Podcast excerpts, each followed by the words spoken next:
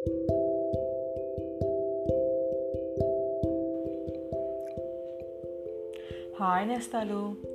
శివుడి ఆజ్ఞ చొప్పున నందీశ్వరుడు వెళ్ళి బ్రహ్మ విష్ణు ఇంద్రాది దేవతలను గంగా తీరం నుంచి కుమారస్వామిని కైలాసానికి పిలుచుకువచ్చాడు.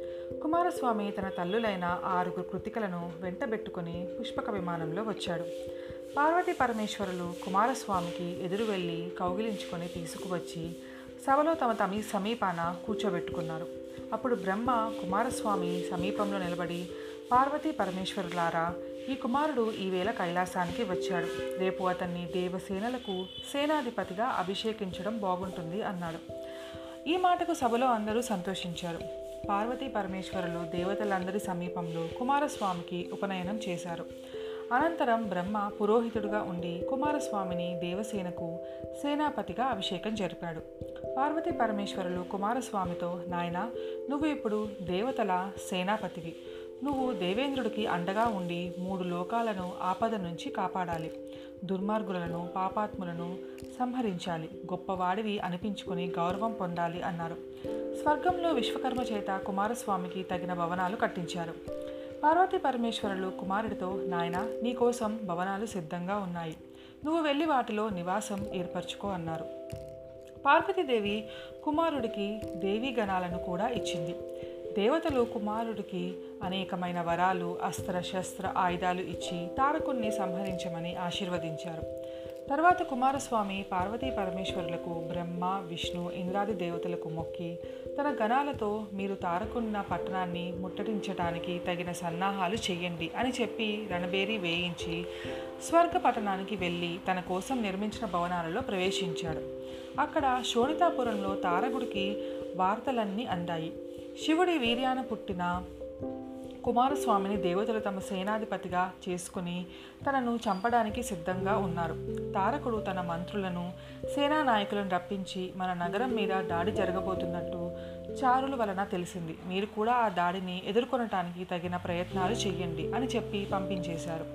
తర్వాత శివభక్తుడైన తారకుడు పార్థివ లింగాన్ని తయారు చేసి పూజకు అవసరమైన పంచబిల్వాలను కొబ్బరికాయలను పంచామృతాలను పువ్వులను ఫలాలను సుగంధాలను సిద్ధం చేసుకుని షోడశోపచారాల పూజలు చేసి అభిషేకాలు జరిపి ధూపదీప నైవేద్యాలు పెట్టి ఈశ్వర నిన్ను పూజించాను.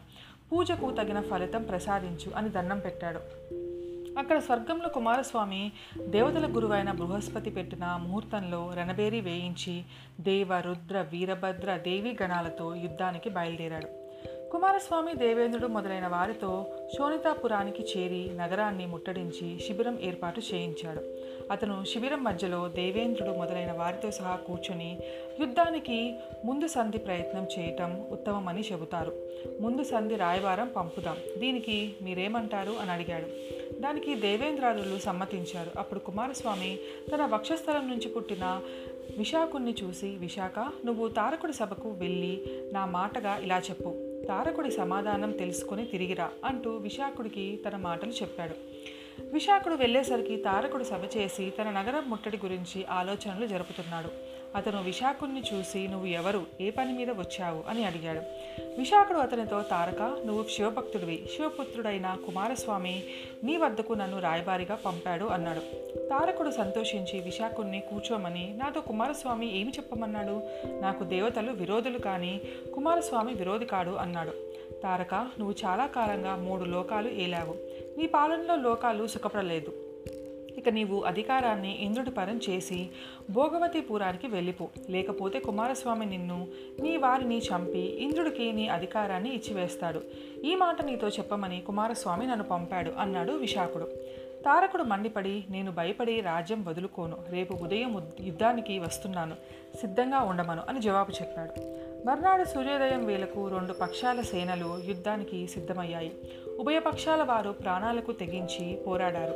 తారకుడి పక్షాన బాణాసురుడు ప్రలంబాసురుడు జంబాసురుడు అతిబలుడు శంకాసురుడు కుంభాసురుడు మొదలైన వీరులున్నారు. కుమారస్వామి పక్షాన అతనితో పాటు వీరభద్రుడు అగ్నిహోత్రుడు ధర్ముడు సూర్యచంద్రుడు మొదలైన వారు ఉన్నారు. యుద్ధం చాలా రోజులు జరిగింది కానీ తారకుడు ఓడే సూచనలు కనిపించలేదు. దేవతలకు నీరసం వచ్చేస్తున్నది. వాళ్ళ ధైర్యం పూర్తిగా అడుగంటిన సమయంలో కుమారస్వామి పాశుపతాస్త్రం ప్రయోగించాడు. అది తారకుడి సేనలపైన కొన్ని వేల పిడుగులుగా పడింది. రాక్షస సేనలు చెల్లాచెదురయ్యాయి. పారిపోక నిలిచిన వారంతా బూడిదైపోయారు. తారకుడు కోపావేశంతో ఇంటికి పోయి శివపంచాక్షరి మంత్రం జపించి ధ్యానంలో ఉండగా ఆ శరీర వాక్కు తారక విచారించకు నీకు మోక్షం ఇస్తాను అన్నది. తారకుడు పూజ ముగించి లింగాన్ని కంఠంలో ధరించి మర్నాడు తిరిగి యుద్ధానికి వచ్చాడు. కుమారస్వామి తారకుడితో యుద్ధం చేశాడు. అతను ఎన్ని అస్త్రాలు ప్రయోగించినా తారకుడు చెక్క చెక్కు చెదరలేదు.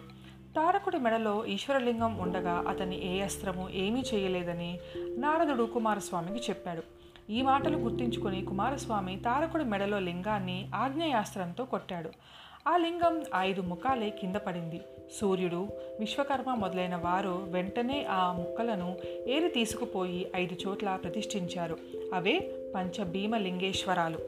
తారకుడి మెడలోని లింగం ఎప్పుడైతే ముక్కలయ్యిందో కుమారస్వామి బ్రహ్మాస్త్రం ప్రయోగించి తారకుడిని సంహరించాడు. దేవీ గణాలు తారకుడి సేనలను చంపుతూ రక్త మాంసాలు తింటూ నృత్యాలు చేశాయి. దేవతలు పుష్పవర్షం కురిపించారు. మరి ఆ తర్వాత ఏం జరిగింది? రేపటి కథలో తెలుసుకుందాం. మీ జాబిల్లి.